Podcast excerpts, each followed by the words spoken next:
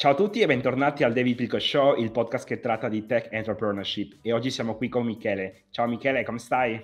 Ciao David, bene, grazie. Tu come va? Ottimo anch'io. Bene, bene, molto bene, grazie. Ti ringrazio per essere qui nel mio podcast. Dove ti trovi? Sono a Milano in questo momento, dove abbiamo Ottimo. la, la sede. Ah, bene, bene, io sono sempre qui a Torino, a casa mia. allora, un po' raccontaci chi sei e cos'è con Home.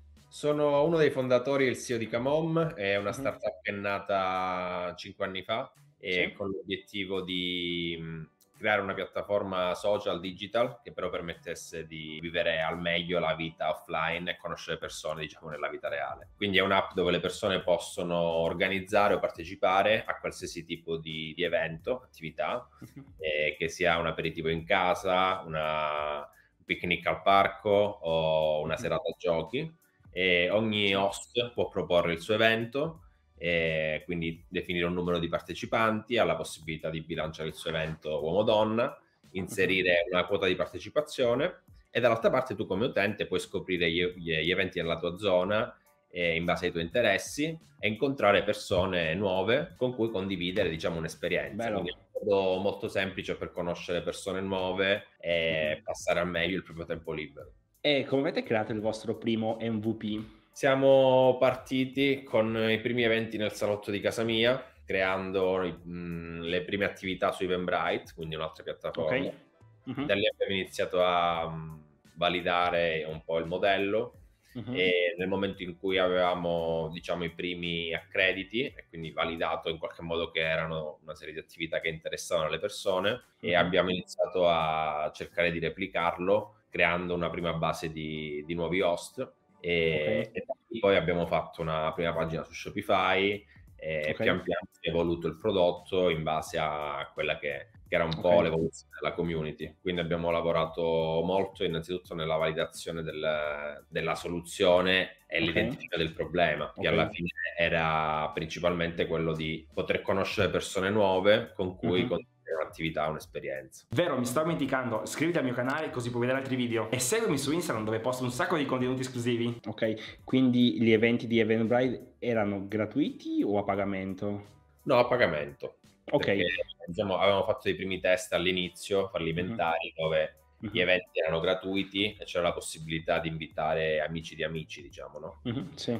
E, diciamo, passato l'hype iniziale, poi non, eh, non aveva avuto nessuna validazione, diciamo. Ok, chiaro. Cui gratis, diciamo, è un po' arrivano tutti, quindi... pagamento tra sconosciuti e effettivamente le persone erano disposte a pagare per fare un'attività con altre persone con cui condividere interessi. Ok.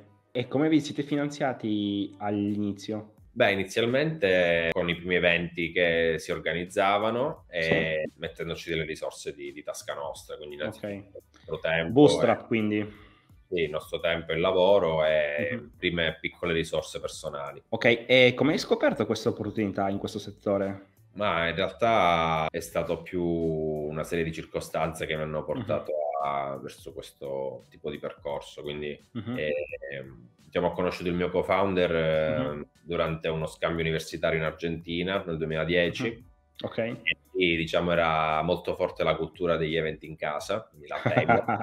In Sud America sì, decisamente. Prima di andare a fare serate, qualsiasi tipo Chiaro. di attività. E quindi diciamo questa cosa un po' culturale lì, mhm. abbiamo scoperto che anche come studenti internazionali era poi il modo più facile, no? Per creare connessioni, conoscere persone nuove e poi magari restare in contatto anche, anche in futuro. Da lì diciamo abbiamo continuato il nostro percorso universitario e io ho fatto un po' di esperienza in altre aziende. Prima di, di fondare Camom ho lavorato in una venture di Rocket a Panama in e-commerce e allo stesso tempo abbiamo creato un, pri- un piccolo gruppo di organizzazione eventi a Milano. Quindi diciamo Sì.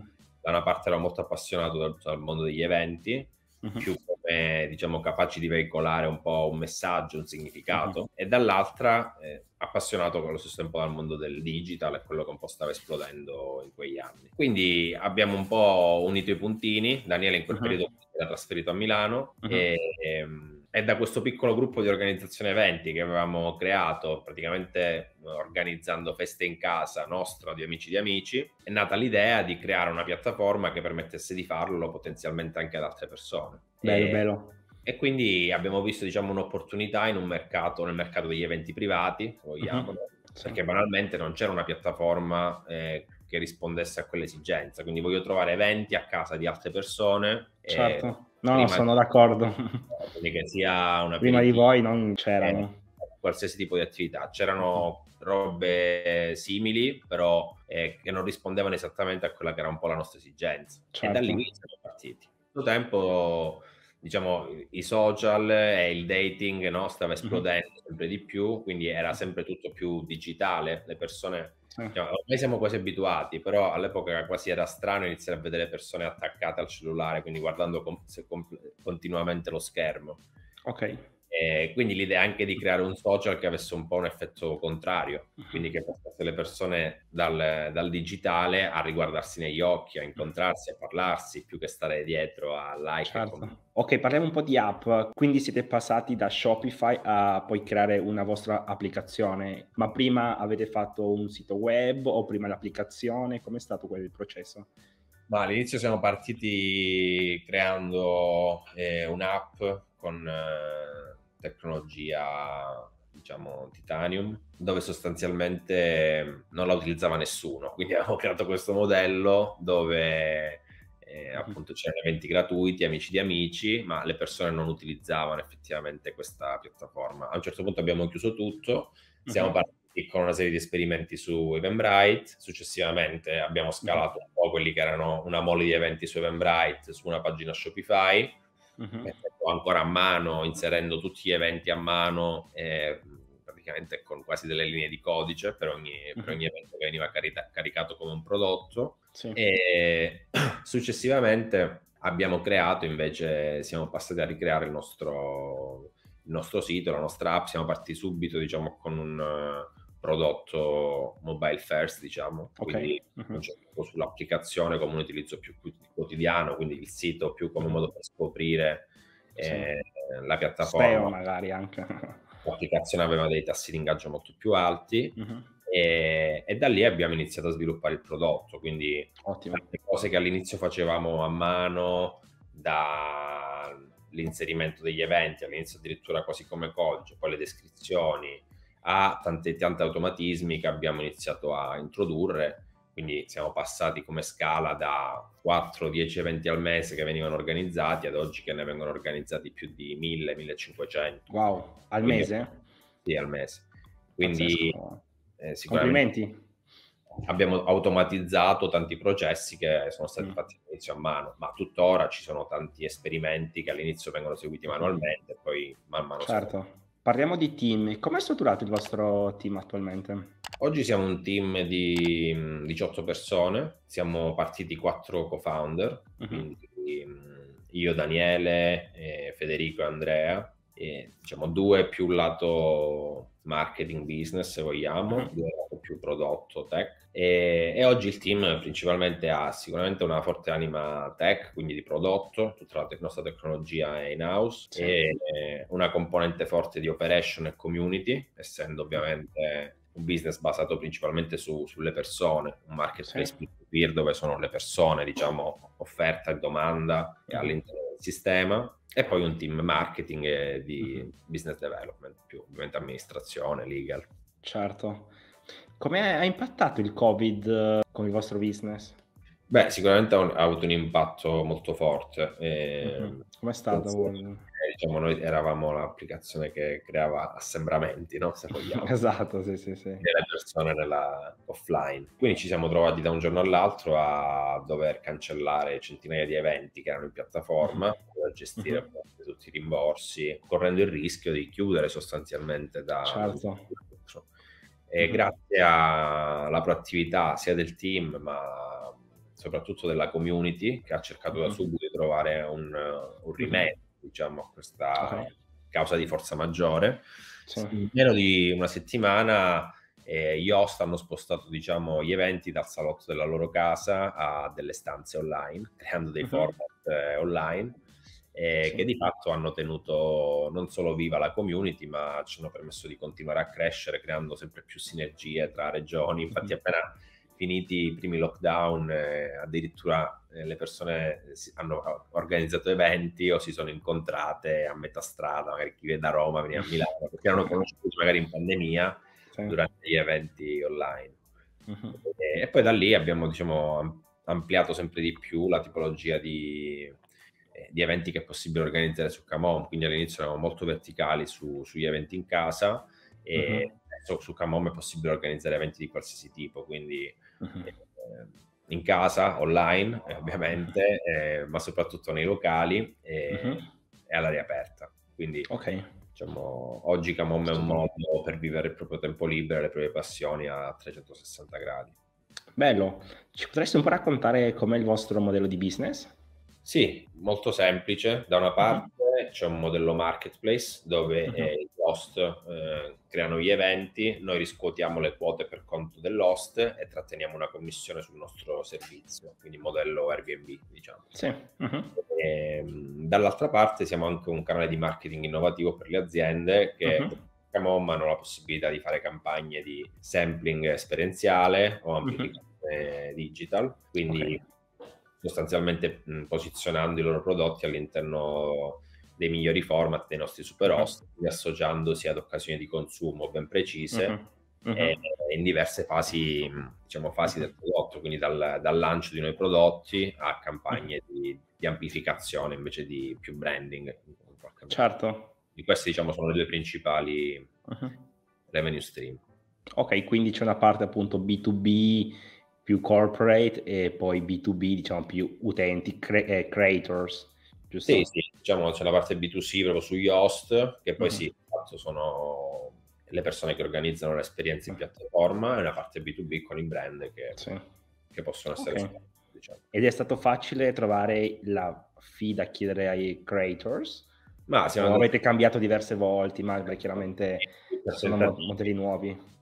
Siamo andati per, per, tentativi, trovando un po' quello che poteva essere un, un, margine accettabile anche in linea rispetto ad altri servizi. E, uh-huh. quindi che da una parte permettesse di riconoscere il valore della piattaforma, certo. dall'altra spazio agli host e agli utenti di avere un, diciamo, un prezzo equo.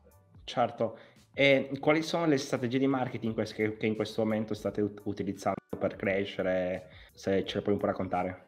Certo, guarda, al centro de, del, della nostra strategia ci sono sempre, c'è sempre la community e le persone, in particolar modo i nostri host, che sono le persone che poi organizzano gli eventi in piattaforma, e quindi cerchiamo da una parte di rendere sempre più, più facile, accessibile la possibilità di organizzare un evento su Camom, dall'altra di garantire un po' la qualità eh, delle esperienze che vengono create appunto da, dagli host della community.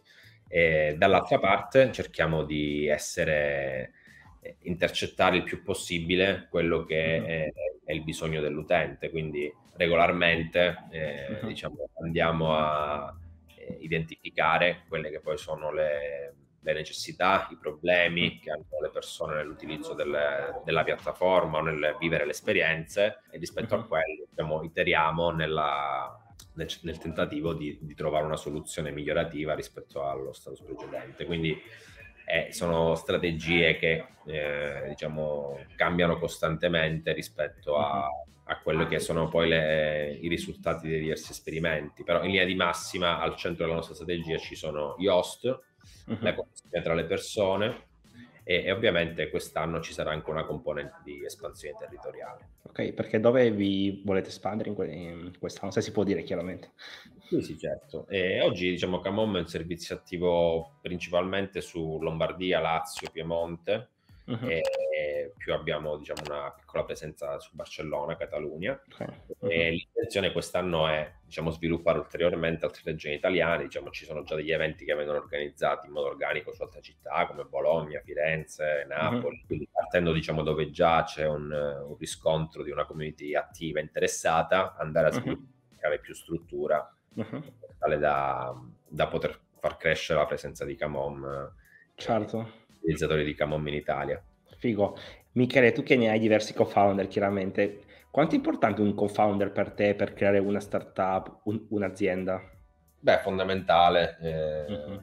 nel, nella mia esperienza personale è stato fondamentale eh, non solo per le competenze, diciamo, complementari alle mie, differenti, uh-huh. che ci hanno permesso poi di essere più efficaci nel nostro percorso, ma soprattutto anche per un aspetto emotivo, se vogliamo, in quanto è sicuramente un percorso, un viaggio estenuante, quello di, del lancio di una startup per mille aspetti. E uh-huh. quindi, diciamo, è importante avere qualcuno che ti sorregge nel momento in cui tu puoi cadere o essere più debole. E sicuramente certo. eh, nella nostra percorso imprenditoriale questa cosa è stata ciclica ed è stato fondamentale il valore di, di un gruppo di, di co-founder che, diciamo, uniti dalla stessa visione e, e obiettivi, diciamo, siamo riusciti a farsi forza nel momento in cui qualcuno è mancato e uh-huh. O comunque non, non, performava al meglio o era più stressato e allo stesso tempo l'unire diversi punti di vista e le nostre differenze credo che ci permette di avere un processo poi decisionale più, eh, più efficace. Uh-huh. Quindi eh, certo. che sia fondamentale per diversi aspetti avere dei co-founder. Poi diciamo ci sono delle eccezioni ovviamente, quindi dipende. Però è molto dura diciamo quell'eccezione. Presa dal, dall'esperienza pregressa. Noi diciamo come startup digital eravamo tutti first time founder in qualche mhm. modo. Mm-hmm. Quindi certo. eh, anche su questo è, è importante diciamo è condividere il percorso, ecco, perché alla fine... Certo. Eh... E quanto avete raccolto finora? Ma in totale da quando siamo partiti abbiamo raccolto circa 2 milioni e mezzo tra oh. Il primo round, abbiamo fatto un piccolo round eh, pre-seed, a parte il nostro autofinanziamento iniziale, un piccolo round pre-seed nel 2018 e nel 2019 abbiamo fatto una prima raccolta diciamo con uh, investitori istituzionali come business angel e un crowdfunding poi abbiamo uh-huh. raccolto in totale circa 800 mila euro e poi abbiamo fatto dei finanziamenti, dei convertibili nel periodo uh-huh. Covid e, sì. adesso abbiamo un aumento di capitale in corso, abbiamo chiuso okay. un mese fa una, un'altra campagna di crowdfunding da circa 900 mila euro uh-huh. dove è entrato anche un fondo di investimento di, di Azimut, uh-huh. fondo crowd e diciamo adesso con queste risorse l'obiettivo è proprio accelerare quest'anno e consolidare la nostra presenza, come dicevo prima, in Italia e Spagna. Certo, e quali sono state le prime metriche eh, che, vi, che vi hanno chiesto o comunque che vi hanno permesso di poter raccogliere il primo round? Beh, sicuramente la validazione della soluzione proposta, quindi il fatto che le persone utilizzano effettivamente il servizio, la, la, traction che aveva il progetto in termini di numeri di eventi e di accrediti e il fatturato che iniziavano a generare questi eventi e, ma nel nostro caso, diciamo, quello che ha fatto poi mh, la differenza, diciamo, è stata la risposta anche della community nel momento in cui abbiamo lanciato una prima campagna di crowdfunding proprio con l'obiettivo di rendere questo progetto, eh, farlo partire dal basso possibile, basandosi poi uh-huh. sui community.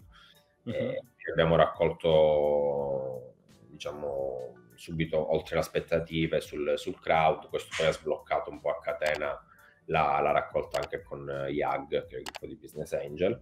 Uh-huh. E mhm. poi diciamo siamo stati bravi a essere resilienti durante la, la pandemia, a reinventarci uh-huh. e uh-huh.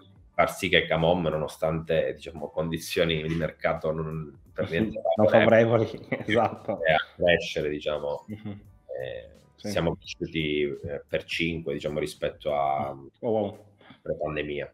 Wow, pazzesco, grande. E quali sono gli errori tipo, che hai notato tu come eh, first founder, comunque creando un marketplace B2B2C? Com'è stato? Ecco, magari se ci puoi magari raccontare qualcosa che hai visto tu, che hai notato, magari che anche altri fanno, magari che tu hai fatto, se è possibile. Ma sì, eh, errori ne abbiamo fatti tanti, ne, ne continuiamo a fare. Sicuramente l'errore più grande è non ascoltare eh, l'utente e non coinvolgerlo nel processo di creazione, quindi è fondamentale in, tutta, per tutti i prodotti, per tutte le piattaforme, diciamo, andare a eh, non solo intercettare le, l'esigenza, ma anche riuscire a creare questo senso di, di community, di legame con il brand. E, sì. Quindi per fare questo è fondamentale, diciamo, avere un ascolto attivo. E, uh-huh e creare delle dinamiche che permettano di rendere poi l'utente protagonista. Nel nostro caso sono i nostri host sicuramente, mm-hmm. ma come lo sono i partecipanti. Quindi certo. non si può prescindere dalla loro soddisfazione e mm-hmm. loro, il loro impegno attivo all'interno della community, diciamo. No? Certo, e parlando di soddisfazione, eh, qual è stata la soddisfazione più grande che hai avuto in uh, Come Home? Ma o tra quelle più grandi, insomma, ecco. Ma sicuramente la, diciamo, vedere gli utenti, vedere gli utenti a cui che veramente Camom ha cambiato la vita, nel senso che gli ha permesso magari di eh, svoltare in un momento particolare della loro vita o integrarsi in modo più semplice in una città dove erano appena arrivati o mm-hmm. costruire dei legami di amicizia veramente eh, porti a incontrare l'uomo, la donna della propria vita, sposarsi, avere dei figli. È successo? Sì, Questo? sì. Wow. Eh, più di dieci figli sono nati da coppia Camom. Mamma mia, bellissimo. in Spagna. Quindi, Internazionali. È la soddisfazione più grande pensare che queste wow. connessioni in qualche modo sono nate grazie a un butterfly effect l'abbiamo fatto noi. Tutto eh. merito di Michele, insomma. Sei il eh padrino, no, Michele. Magari succedeva lo stesso, però... Eh, diciamo, eh, Bellissima info. bomba fa sì che persone che magari non sarebbero mai incontrate mm. possano incontrarsi e condividere qualcosa. Quindi in questo senso, diciamo, veramente può essere life changer, no? Qualsiasi incontro. Certo, no, assolutamente creando la possibilità di farne tanti, succedono cose di questo tipo. Ma anche durante la pandemia stesso, il, banalmente il fatto di avere la possibilità di, di, connettersi in una stanza per un'ora e mezza e giocare a tabù, a Cluedo con altre persone che non magari cioè, condividi dei momenti eh, anche in fasi appunto difficili come il covid lo è stato per tutti, no? il lockdown, sì, sì, sì. quando non veramente pensa chi magari è rimasto chiuso in casa da solo, eh, lontano. No, no, assolutamente. Molto difficile, immagino. Andare avanti con Netflix fino a un certo punto. Esatto, esatto, Netflix fino a un certo punto. Le relazioni sono sempre la fonte di energia e ispirazione più grande che possiamo eh, mm-hmm. trarre nel mondo esterno, quindi eh, Camom in questo senso vuole essere un catalizzatore di, di questo. Certo, parlando di libri, quali sono i tuoi libri preferiti? Dirò libri dire che ho letto relativamente di recente negli ultimi anni e uh-huh. che mi hanno sicuramente lasciato un segno forte.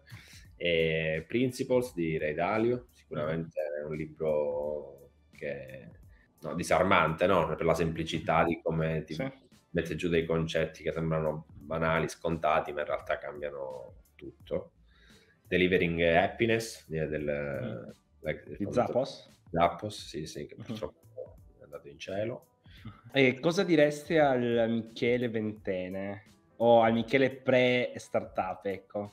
Beh, io direi di godersi il percorso, che sarà dura, eh, di non eh, disperarsi se le cose mm. non vanno, nel senso tenerci e fare in modo che dare tutto per tutto affinché funzionino le cose, ma non farne una malattia, nel senso buono essere ossessionati, ma allo stesso tempo anche avere la capacità di godersi il percorso, di celebrare i piccoli traguardi raggiunti, non, eh, non farsi mai bastare nulla, diciamo, no? Che a volte diventa rischia di diventare estenuante sul lungo periodo. Quindi godere certo. le cose eh, in modo più consapevole, diciamo, di ogni cosa.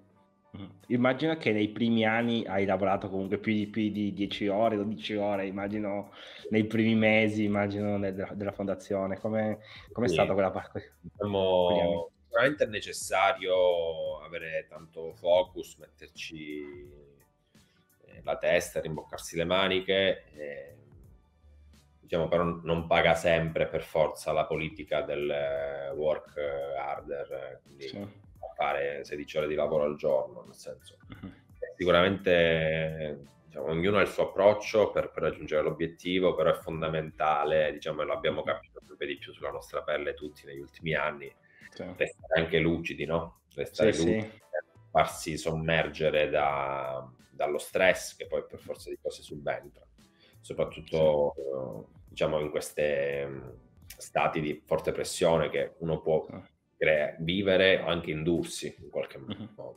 Lavorare il fin- serve per, raggi- per raggiungere i risultati. Ecco. Ok, per finire, il miglior consiglio mai ricevuto da un advisor o un investitore? Ce ne sono tanti, immagino, che, che sì, ci dicono. Sì, ce ne sono tanti. Sicuramente l'importanza delle persone, diciamo, del, del team è sicuramente una delle cose da cui non si può prescindere, ecco, perché poi l'azienda è fatta da, da persone e bisogna cercare di creare un clima dove che, che, ci rende più felici rispetto a quello che avremmo se non fossimo all'interno di quell'azienda, di quel contesto.